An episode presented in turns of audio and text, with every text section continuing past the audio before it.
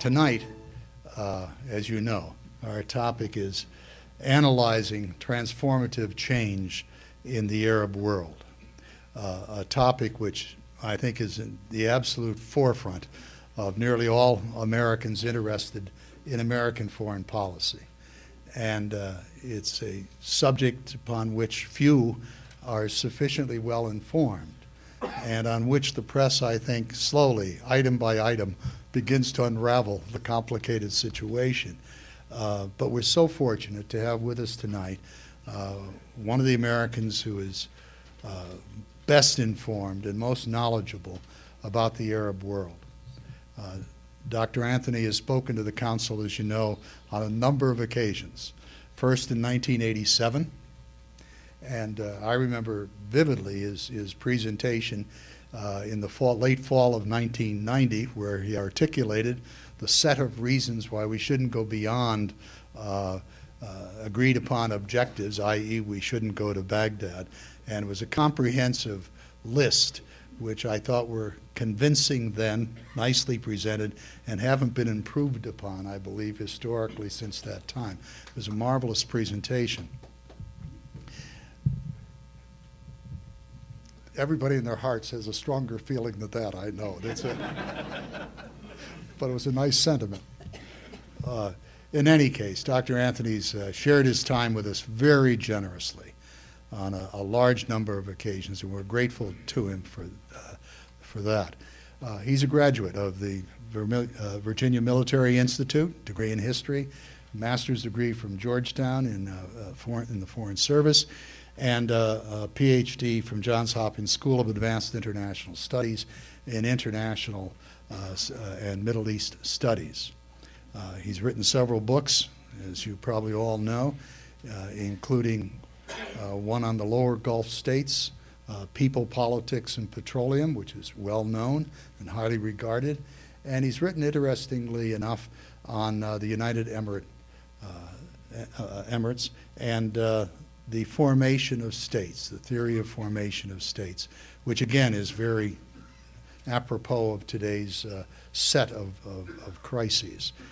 Um, he is interested appreciative, and a leader within the community that tries to serve the interests of U.S. Arab relations.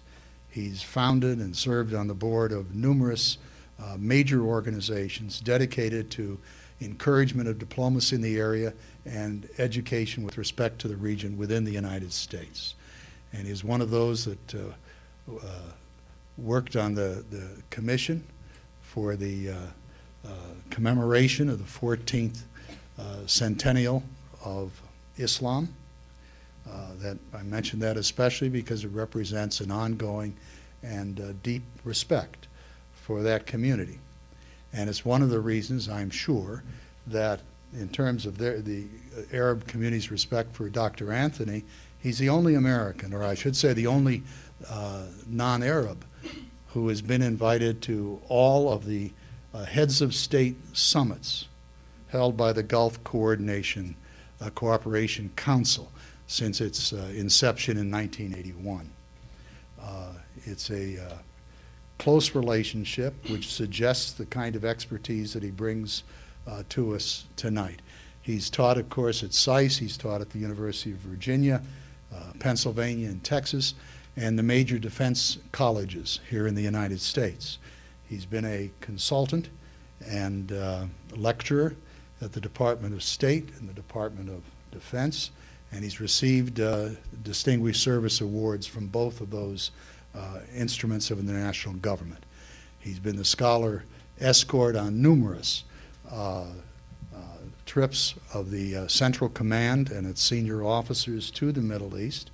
He's just returned recently from a trip there and has been there for three weeks, and he certainly uh, knows as well what's going on and what's being said within Washington today. So this is a, uh, a great privilege. We're very fortunate. I look forward to it with great interest. It's my pleasure to pre- uh, present Dr. John Duke Anthony.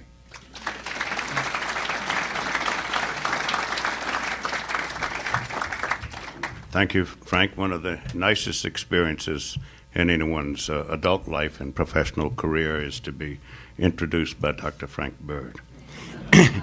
he has been a mainstay, a fix- fixture of this Baltimore Council on Foreign Affairs uh, since as long as I've been aware of it. And uh, the building of the membership and the obtaining of uh, corporate and philanthropic uh, support and the esteem that it, it enjoys in the larger community of the American private sector dealing with uh, issues of America's relations in the world beyond our shores has had an enormous uh, input and comment uh, from him in terms of making these kinds of events uh, available for the general public. And though he didn't mention all of the upcoming events, uh, I looked at the list of those that have been confirmed, and that they have been confirmed is its additional uh, testimony to the vibrancy of, of, your membership and the seriousness with which you undertake this educational mission. I've been asked to, to focus on a rather vast region and a topic, a phenomenon, a force, and a factor that's affecting pretty much the entire region although differently in each and every case. We remain a planet of nation states. We're talking about the Arab world being comprised of 22 countries that are nationally sovereign, politically independent, and for the most part, uh, territorially intact. And this region is seen in terms of America's national interest more often than not, I think, and I'm trying to be candid, as an object something to be avoided in the view of many, something to be manipulated in the terms of some others, something to be influenced, something to be uh, controlled, something to be uh, cajoled, uh, something to have a strategic advantage from, and as much economic gain as is possible. It is all of that, uh, but this is also a region whose peoples and leaders and elites and interest groups and grassroots ordinary citizens insist, like we insist, on also being viewed as actors. Actors with their own legitimate needs, their own legitimate concerns, their own legitimate rights, their own legitimate objectives, uh, in association with their friends, with their partners, uh, with their strategic allies and we are counted as the friend, partner, and strategic ally of the overwhelming majority of the Arab countries. There are, of course, exceptions, but exceptions are just that exceptions. And this is a region where most Americans, for perhaps the longest time, have viewed these uh, polities as gas stations, not as countries, as uh, mountains of money, as opposed to the descendants of one of the planet's richest uh, cultures and civilizations, one that has profoundly and massively and pervasively influenced our own culture and civilization. We're proud, and rightly so, to frequently underscore that we are the products of the Judeo Christian culture, and we are, but that's only two thirds of the truth we are also the heirs and the descendants of the Judeo Christian Islamic culture and civilization, and far more so from the third I just mentioned than most American schoolchildren and adults are aware. Indeed, from 711 to 1492, Arabic was the language of research and development. Arabic was the language of science and technology. Arabic was the language of medicine and astronomy and pharmacology and much else in the way of modernization and development. Indeed, for four times as long as we've been a country. So our indebtedness uh, to this particular region is, is, massive and deep and multifaceted. There are those who are of the view that in this particular region where the second kind of oil is taking place, turmoil, and, and that other kind would be of no interest or value to the body politic in the United States uh, were it not for fossil fuels, for hydrocarbon energy resources. Um, I am one that strongly and vociferously disagree with that. Uh, even in the absence of that particular uh, facet of reality and our benefit from it, the mutuality of benefit, the reciprocity of reward that is rooted in that particular commodity and our relationship with it, would still be of enormous importance and significance and relevance to America's dreams, aspirations, needs, concerns, and interests. Just ponder the sheer geography of the region from Morocco to Muscat, from Baghdad to Berbera, from Algiers to Aden, and Aleppo in between. In the unavoidability of having to transit its airspace and its sea space in terms of going from east to west and west to east, and to a great extent as well from north to south and south to north. Then ponder as well that this is the realm in which the world's three monotheistic faiths are rooted and were born and built in terms of Jews, Christians, and Muslims. This was the cradle of culture, the center of civilization, the anvil of antiquity, the source of sunshine on the classical world, uh, the epicenter of prayer and pilgrimage, of faith and spiritual devotion for fully half of humanity. And none of what I just said had anything to do with, with oil or geography as, as such. In addition, in terms of the last of the three monotheistic faiths, we're talking about 1.6 billion Muslims worldwide. We're talking about 350 Arabs, Arab Christians, as well as Arab Muslims and Arab Jews as well. It is impossible for me to conceive or perceive how the United States can endlessly live in a situation of antagonism and anger and aggravation for fully one fifth of humanity. In addition to those aspects of it, are the profound and increasingly influential and impactful role that many Arab countries undergoing this tumult, this turmoil, this turbulence have in terms of international organizations. Indeed, if one, thank you, ponders but two of them, Saudi Arabia and Egypt, Saudi Arabia is a founding member of the United Nations, a founding member of the International Monetary Fund, a founding member of the World Bank, a founding member of the International Court of Justice, a founding member of the Organization of the Islamic Conference, 57 countries, a founding member of the Organization of Petroleum Exporting Countries, a founding member of the Organization of Arab Petroleum Exporting Countries, a founding member of the Gulf Cooperation Council, and many others. And Egypt almost as many in terms of its formative influence in the diplomacy and the leadership and the management and the staff in the programs in the projects in the events in the activities of all of these international organizations that affect our lives and the rest of those in the planet.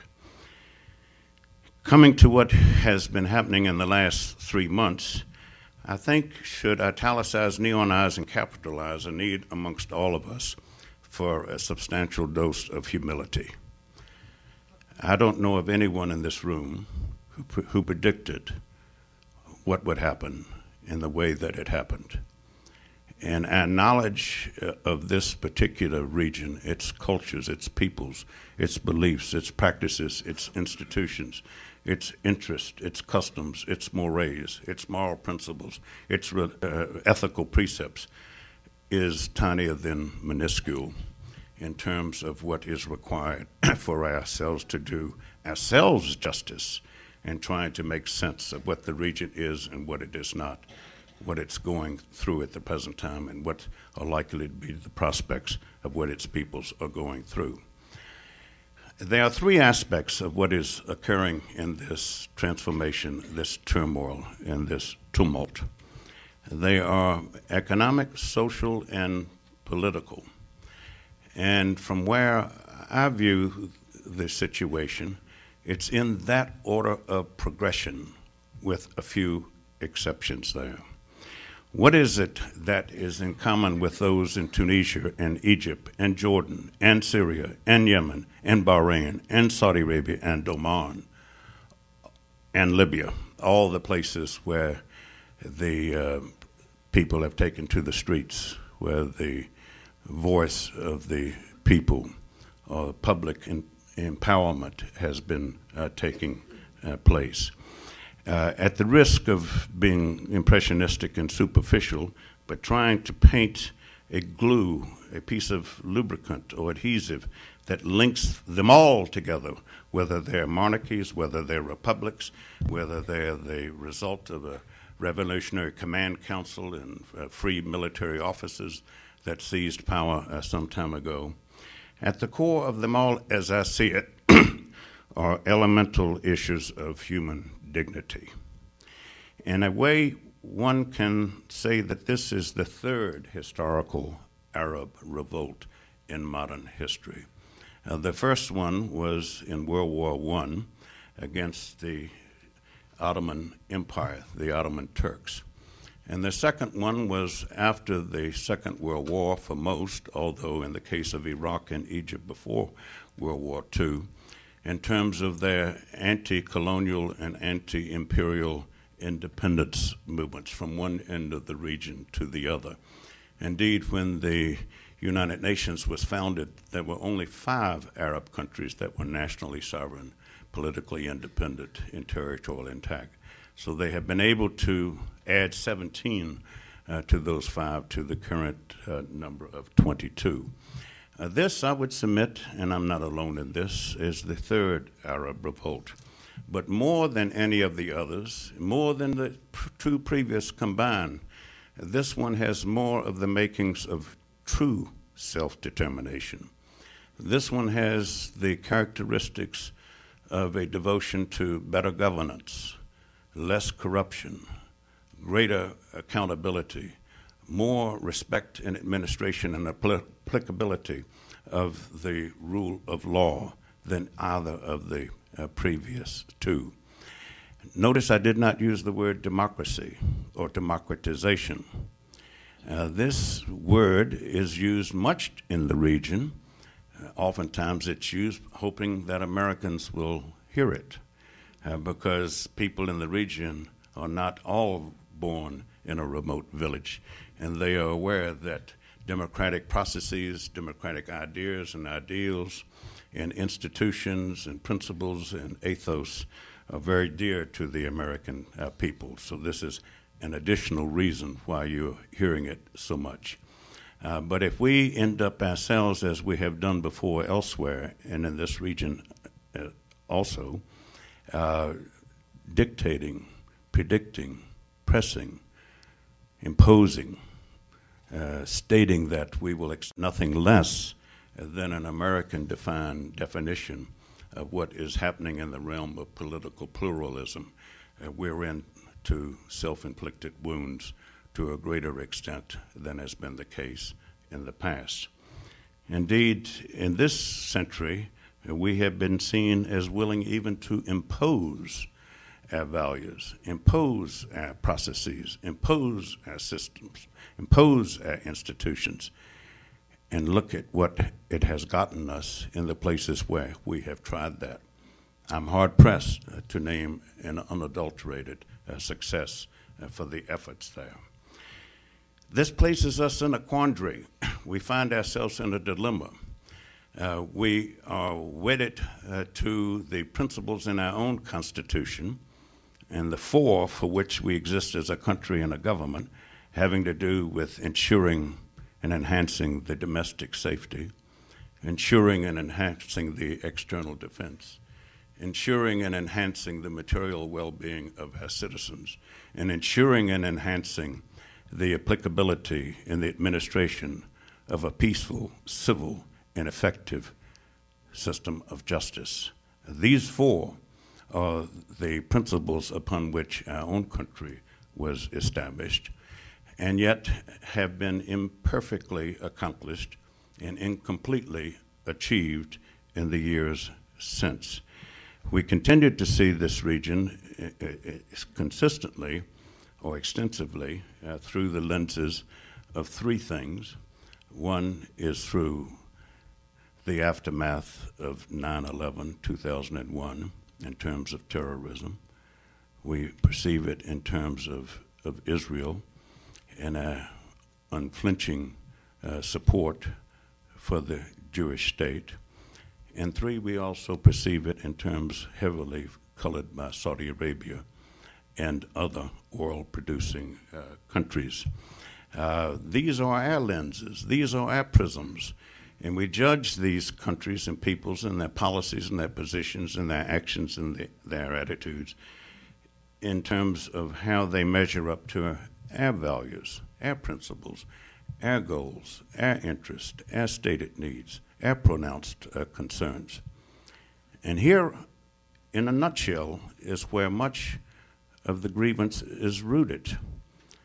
Whatever happened to the golden rule in terms of not do unto others that which you would not have others do unto you? We would not brook for a moment. We would abhor the efforts of any other peoples or countries or governments or leaders or political forces uh, to try to dictate or re engineer or impose upon or lecture and be pompous and pontificating and sermonizing uh, what we are, what we are not, and what we should be and what we could be. And so the other half of the Golden Rule uh, faces us with an extraordinary challenge because we tend to find it irresistible to interfere, uh, to intrude, uh, to try to judge people in terms of our standards, not other people's standards, in addition to our standards there. And so the challenge uh, for us, in, as we look at Tunisia and Egypt, as we look at Yemen and Bahrain, as we look at Saudi Arabia, Oman, and Jordan and Syria, is to try, perhaps for the first time, and why not have it be the first effective time, uh, to be patient, to not rush, to not push for fast and effective elections. If we do that, we will sow or reap that which we sow in terms of individuals far more unpalatable to what we would like to see in terms of governance and political leaders in countries beyond our shores. We have a situation where, for the most part, if we push too fast in countries like Egypt and Tunisia and elsewhere, where there's not a well established, deeply rooted, and multifaceted system of political pluralism and political parties, guess who is likely to win the elections? Political parties do not meet weekly. To my knowledge, they don't meet monthly. To my knowledge, they don't meet quarterly. But religiously inspired individuals meet weekly. You have 52 opportunities to rejuvenate, to inject the adrenaline, uh, to enthuse and to infuse kinds of ideas and orientations uh, that many Americans would find unsettling. And so the faster we encourage these elections and constitutional amendments and reforms to occur, and the more we press, the likely we are to regret and resent and rue the day in terms of the results. This will entail that we also allow the peoples and leaders in these seven or eight Arab countries to do it their way in a Frank Sinatra esque mode of behavior. This is what happened in the case of Tunisia and also in Egypt. Indeed, this is the first time in the last 32 years Uh, that there has been a revolution in the region that owes nothing to the West or the East or the North or the South in terms of the individuals involved doing it in accordance with their own interests, needs, concerns, and values, and through their own belief systems and, and, and norms and, and institutions. Were we to do the opposite of what I'm implying here, would deprive those who we want to see prevail or succeed of ownership of what it is that they seek to have transpired. And this will entail uncharacteristic discipline and self negation on the part of uh, our leadership. Uh, I believe we have the capability to do it, and we have the propensity to do it, And there's a necessity to do it because of our being overstretched, as it is internationally in this part of the planet. And it is as well because of our being understretched here nationally and domestically in terms of the domestic concerns and issues involving America's debt, America's infrastructure, America's educational system, where we were recently ranked 27th out of 27 in terms of proficiency in math and science. These aspects also of a $14 trillion national deficit that cannot continue. So the domestic aspects of this also dictate uh, that we not be as prone to interfere and intrude as has been the case in the past. Now, as in terms of the commonality of the protesters' grievances, complaints, demands, anger, aggravation, alienation, they consist in the economic sense of the following. More than anything else, the element of human dignity associated with having a job, being employed. I'm not sure how many people here this evening are unemployed, have no job. I'm aware that there are a number, there always are, of people who had a job and performed it well and have retired and now are amongst America's appreciated senior citizens. Uh, but for those who have not experienced what it is like not to have a job and to look oneself in the mirror each day and try to have the requisite minimum sense of self respect and self esteem. and if one is unmarried, to think, to figure out, to ponder how can I get married? Who will marry me without a job? And how can I begin to have a family, start a family? And how can I begin to assure my spouse that we will have access to affordable housing? Those needs and concerns run throughout all of the ones that I listed earlier, seven or eight there, in the wealthy countries and the unwealthy countries and the ones that have no energy resources to name or speak of, and those who have an abundance of energy resources. Subsets of that have to do with an alienation of the tendency to hire foreigners rather than citizens or nationals, because foreigners work for perhaps a third the wage or the material gain of what a national or citizen would demand. The inadequacy of the educational system, both in the pre collegiate level and the university level, in terms of courses that seem to not be market oriented or for whatever the enrichment from the arts and the sciences and the social sciences, these are not employable degrees or skills a raising of the minimum wage and even introducing in some places a minimum wage is a basic uh, demand. In addition, the issues of the uses to which public monies are put. Uh, there is an echo chamber here in terms of more rigid auditing and accounting, more public dissemination of the findings of audits related closely to issues of corruption, uh, which is also a common theme throughout uh, all seven of the countries we're focusing on here. Some countries' leaders uh, have dismissed their entire cabinet. Some have ignominiously removed from positions of preeminence, of power, and prestige, and prominence individuals who, for 35 to 40 years have served the country, but served themselves and their cronies and their progeny as well in the process, process as opposed to being public servants uh, who lived in terms of their salary and their bonuses there.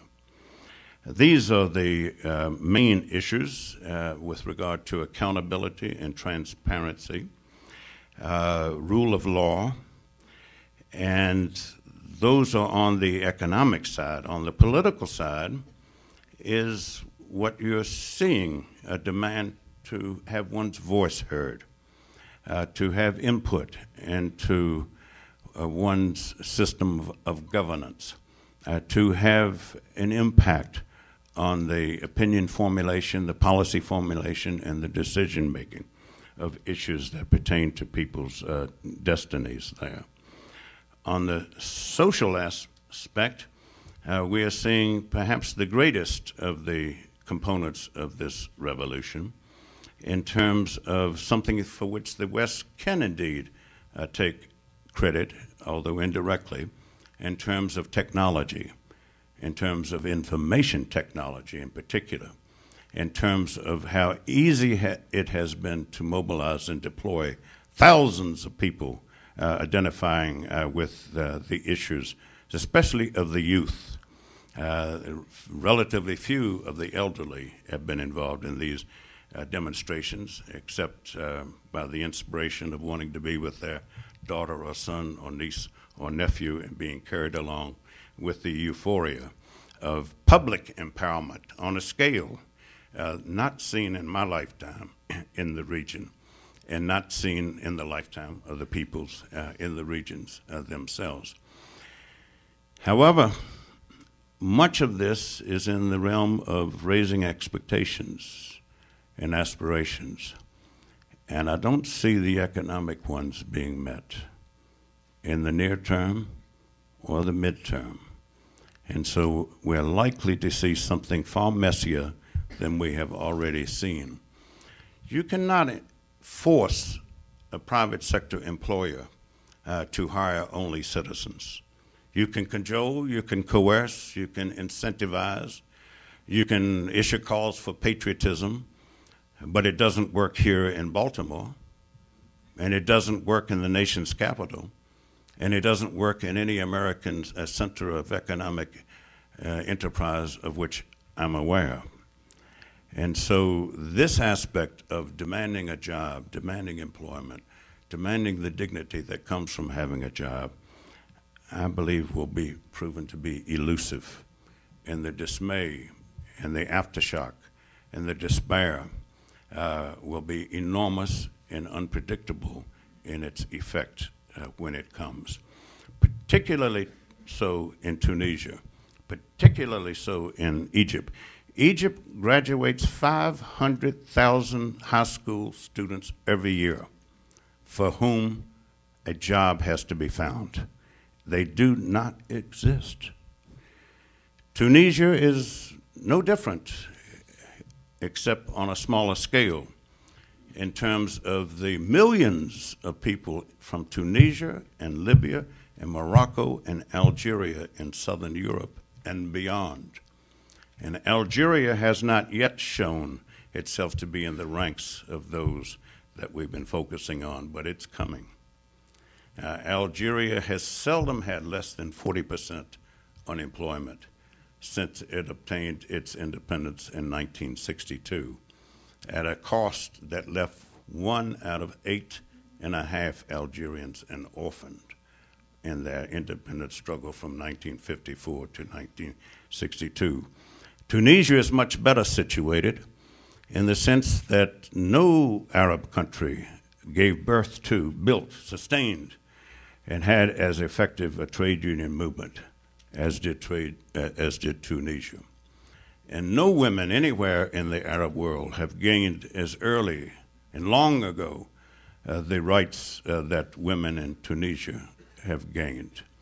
And so Tunisia is blessed with a degree of civil society and past achievement in terms of human rights, gender rights, and civil rights uh, that arguably exceed those of any of the other countries in the Arab world. And Egypt, likewise, is rich in terms of civil society, but not necessarily in terms of political dynamics or its system of governance.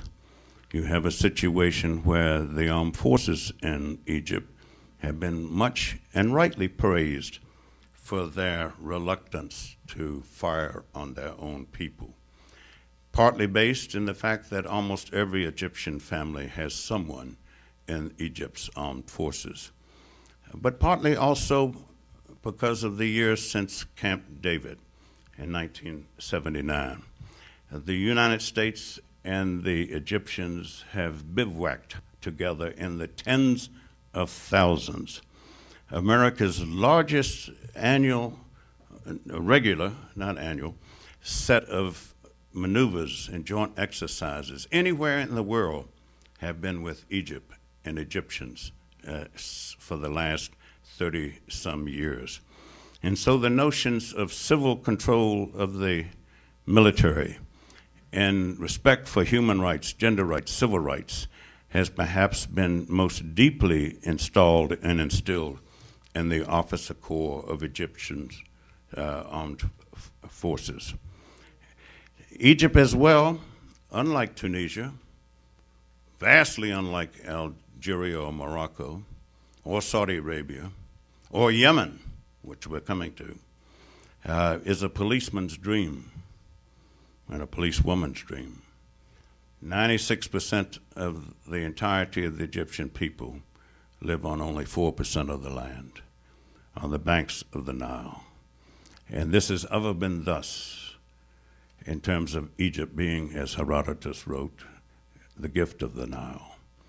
It is unlike, therefore, Iraq, unlike Algeria, unlike Saudi Arabia, unlike Iran, unlike the United States, unlike the Soviet Union, unlike Brazil, unlike Argentina, in terms of Egypt's ability to muddle through, to remain secure, to remain relatively stable, despite the odds, despite the massive unemployment, despite the pervasive uh, poverty 40% of Egypt's uh, citizens. Uh, moving east to the Arabian Peninsula and the Gulf, uh, the two greatest challenges are those of Bahrain and Yemen, but in quite radically different ways. In the case of Bahrain, it has to do with wrongful discrimination. 75% of Bahrain's population, up until the last 10 years, has been Shia. Up until the change of regime in Iraq, there were but three countries in the world uh, where the Shia were two, where the Shia were in the majority, but did not run the government. Iraq was one, Bahrain was one. Now there's only Bahrain. And in the case of Iraq, it was 60% who were Shia case of Bahraini was 75%. It is now down to around 65 to 68 percent. Why? Because of the government's policy of naturalizing foreigners who are Sunnis to redress that extraordinary imbalance. And so Jordanians and Syrians and Pakistanis and Baluch in particular amongst the Pakistanis have been granted citizenship easily in Bahrain to redress that balance. And most of the police force is non Bahraini. Uh, the armed forces, the defense establishment is overwhelmingly, uh, but there are very few of that 68% of the population in those positions, almost none in the aviation sector none in the customs collection, none in the airport screening sector, none in the immigration and naturalization sector. And this is not new. This has been the situation for the last 60 some years. In the early 1950s, Bahrain had the first Arab census, and on the ballot was Are you Sunni or Shia? They have not put that question on the ballot since. Even then, the Shia were in the majority and looked around and said, We haven't one judge, one doctor, one surgeon, one dentist, one elementary school teacher, one secondary school teacher, uh, uh, principal, excuse me, the S&D there, the, the teachers. And they took to the streets in the 50s. Bahrain had martial law, emergency law from 53 to 56, and it has reinstituted martial law repeatedly since then. This happens to be where the United States has the headquarters of its Fifth Fleet. This happens to be where the United States has its forward deployed and mobilized military uh, headquarters. So you can see the implications of the ongoing stick of dynamite and explosive circumstances in Bahrain. Go to the other end of Arabia, to Yemen. Yemen's population is equal to all six of the Gulf Cooperation Council countries of Kuwait, Bahrain, Qatar, the United Arab Emirates, Oman, and Saudi Arabia. And yet, inside of Yemen is the one place that is more massively and pervasively poor than any country I've ever been to in my life, with the close runner up being Haiti in our own uh, hemisphere here. Uh, but Bahrain, for any of you who've lived or worked there, as I have, uh, would recognize uh, the difficulty of fixing its economic woes. I cannot see the best leader, the most brilliant leader, uh, solving Yemen's uh, economic woes. Ponder the following Yemen has 130,000 villages of fewer than 200 people. You have fewer than 200 people in a village, you have no electricity, you have no running water, you have no sewage, you have no hospital, you don't have a clinic, you don't even have a graded road, let alone a paved road. And so the economic aspirations of the Yemenis are real and valid. Um, most of the media that I've been reading has talked in terms of Yemen having no substantial civil society, Yemen having no political pluralism, Yemen having no freedom of speech. I have been an observer for all four of Yemen's presidential and parliamentary elections 93, 97, 2001, 2006. Uh, all of them were judged by the international observers, of which I was but one, as open and transparent, just a grade below free and fair. And not that much different from what used to be the elections in a place called Chicago. uh, Dr. Byrd mentioned in his introductory remarks uh, that uh, I was the only uh, Fulbright Fellow uh, accepted into the People's Democratic Republic of Yemen. Southern Yemen, which is the geographic aspect of it, was indeed the Arab and Islamic world's only Marxist Leninist uh, country and government as such. Uh, and yet, in 1990, it joined with northern Yemen in an arrangement that would come to haunt it very quickly. That is to say, the people of southern Yemen are one seventh as numerous as those in northern Yemen. And yet they dealt a strong hand. They demanded that they have half of everything. In the north, agreed. They had half the cabinet post, and the ones that they didn't have, they had the deputy or the undersecretary of that particular cabinet post there.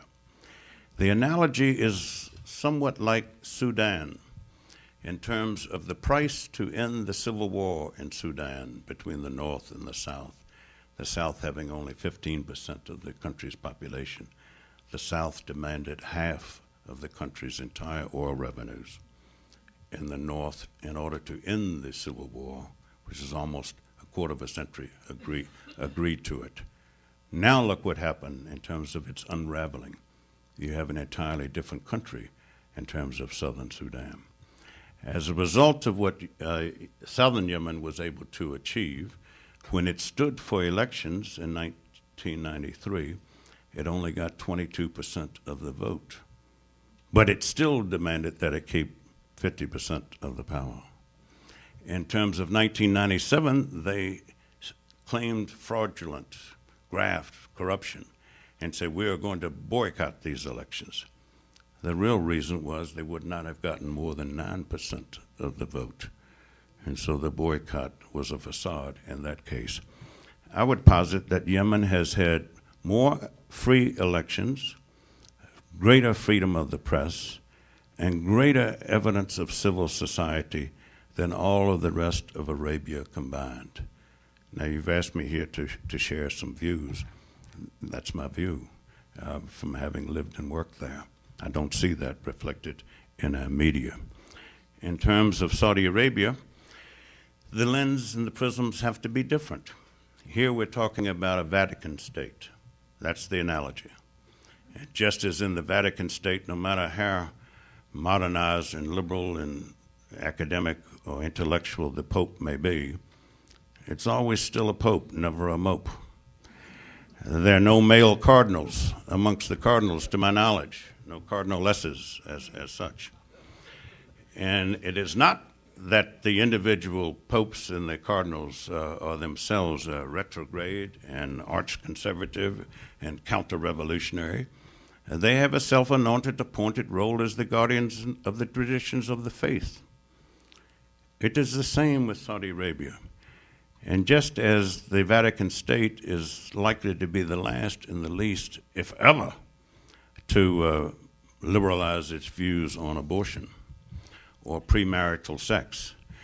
Uh, likewise, Saudi Arabia is to be the last and the least uh, that would say, well, uh, a gin and tonic every now and then in public uh, uh, wouldn't kill anybody, and you can still be a good Muslim while sipping that gin and tonic. There, they will be the last and the least in terms of their self-anointed, appointed role there. And so the, there, the idea of protest and demonstrations is a non, it's not a non-starter as an idea, but in terms of uh, actuating it and applying it and practicing it, uh, its prospects for success are tinier than minuscule. Uh, but not least because of the reforms uh, that the current incumbent head of state, King Abdullah, has initiated. If truth be known, in part, in substantial measure, through the urging of the United States in the aftermath of America's role in Desert Shield and Desert Storm and the 34 countries that comprise the internationally concerted action uh, that reversed Iraq's aggression, uh, that the American public would not stand to mobilize and deploy again uh, to this particular part of the region, were it not to see reforms, were it not to see opportunities for increased popular participation in the national development uh, process. And so Saudi Arabia has a national consultative uh, council since 1994. They are all appointed and they're all men. However, there are numerous women advisors on issues and they sit in on the sessions having to do with family and gender issues and, and youth and children's uh, issues. They started out with 60, now they are up to 120 members. The majority of the first uh, batch of the 60 had gotten their PhDs, not their degree, their PhDs from the United States. Indeed, every day, every minute since 1975, in Saudi Arabia's cabinet, there have been more American trained PhDs than there are PhDs trained anywhere in the American cabinet, the Senate, the Supreme Court, and the House of Representatives combined. Okay? There are no Americans, to my knowledge, who have obtained their degree in Saudi Arabia, although its universities have been open to their enrollment and registration. So there's an imbalance in terms of ignorance and arrogance on both sides, in terms of how little we know of the region and its peoples and its processes. I'm not touched on Syria. I'm not touched on Jordan. As Syria, in my view, will remain in an authoritarian mode vis a vis itself and vis-a-vis its uh, neighbors. We can discuss this in the Q&A period. In the case of Jordan, you have an impending greater degree of turbulence than I think we have seen thus far. And you will see greater aspects of it in Egypt as well. Why? Because the elections are for September. And I can even from here on April the 13th see and hear the Egyptian candidates trying to outdo each other in terms of calling for revisiting the separate peace treaty with Israel.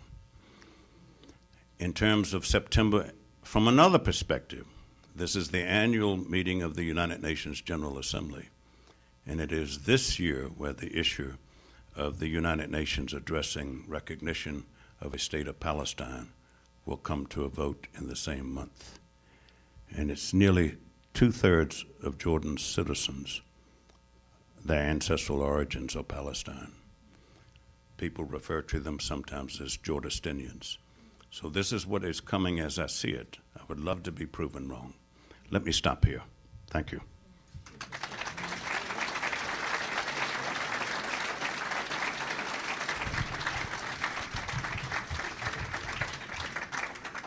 We thank you enormously for that. The, the floor is now open for questions. This, the second question could be answered. The same answer would be uh, the long answer and the short answer. Would Saudi Arabia erupt? The answer is no. Um, in terms of uh, Libya, uh, this is one of the more complex, and I'm glad you raised it, sir, and uh, I certainly uh, cannot fathom a coherent or clear prognosis or assessment of the situation there. However, uh, there is the anti imperial, anti Western, anti colonial uh, ethos in, in, um, in Libya. Um, maybe some of us are too young or too old to remember uh, that uh, prior to World War I, uh, what Italy's designs were on Libya were rapacious. And this was before Mussolini became the prime minister 20 years uh, later there. And so the legendary Arab hero of Omar Mukhtar is a Libyan uh, there. And there's a chair uh, endowed in his name at Georgetown uh, University down the road there. Uh, uh, up until it discovered fossil fuels, if, it's hard to believe that a country this vast had as its major export the shell casings of World War II that had been left in the desert, okay? It's also a country where the United States um, forces uh, assigned to NATO used Libya as a bombing range, okay? And Wheelus Air Force Base was an enormous American footprint in Libya. And the British had one as well at, at El Adem, and when uh, Gaddafi came to power in September 1969 with his Revolutionary Command Council, five years later, I had one of them as a student. He was older than I was there, taught me a lot. Uh, but I asked him, why did um, Gaddafi and the other free officers uh, overthrow the monarchy there? And they said it had all to do with Wheelus Air Base and the June 67 war. The June 67 war, the Algerian jets came over Libya en route to help uh, Egypt to resist the Israeli invasion of um, Egypt. Uh, but the Libyan commanders ordered all of the Libyan officers and soldiers back into the barracks there. And the aspect of Wheelus had to do with uh, the number two under Gaddafi for the longest time, Abdus Salam Jalloud, who, when he was 17 years old and was with his buddy, walking along the Corniche in Tripoli, um, a, G- a jeep full of American enlisted men came by, carousing on a Friday, and threw out the back of the jeep a half full can of Budweiser, and it came crashing into Jalloud's uh, best friend's eye which he lost. And Jalloud took off after the, the Jeep and got the license plate and could identify the uh, American enlisted men in the Jeep. Went and got his father, went and got his uncle. And they said, Let's go to the magistrate. We, we got the goods on them. And the magistrate said, There's nothing we can do. we have a status of forces agreement with the United States. That was the first time Jalloud and others had heard what is a status of forces agreement, which meant that Americans could commit crimes in Libya, but they could not be uh, tried by Libya's uh, system of jurisprudence. No reciprocity in terms of Libyans committing crimes in Baltimore. And he said this was what drove us uh, to overthrow the monarchy uh, there. So Libya is, is an unknown in the United States, partly through the mercurial personality of its head of state, and also because of Pan Am 103. My wife knows that I was to be on Pan Am 103. I was on the list, had a reserve seat, but friends in Bahrain that year when the GCC summit was held there asked me to stay behind, and so I went the next day on Pan Am 103. But um, that uh, aspect is the prism or the keyhole through which so many Americans look, look at Libya. Uh, from the early years of Gaddafi, he was the cat's meow. Uh, he was able to get the government of Malta to stop allowing the resupply of Israel in conflicts with the Arab world from using Malta. And the Maltese Prime Minister Dom Mintoff said, No one helped me more to get out of that situation uh, than, than Libya. Secondly, Libya ran the Organization of the Arab Petroleum um, Arab Organization of Arab Petroleum Exporting Countries as the Secretary General for years as the main think tank of, of uses to which uh, Arab uh, revenues from oil would happen.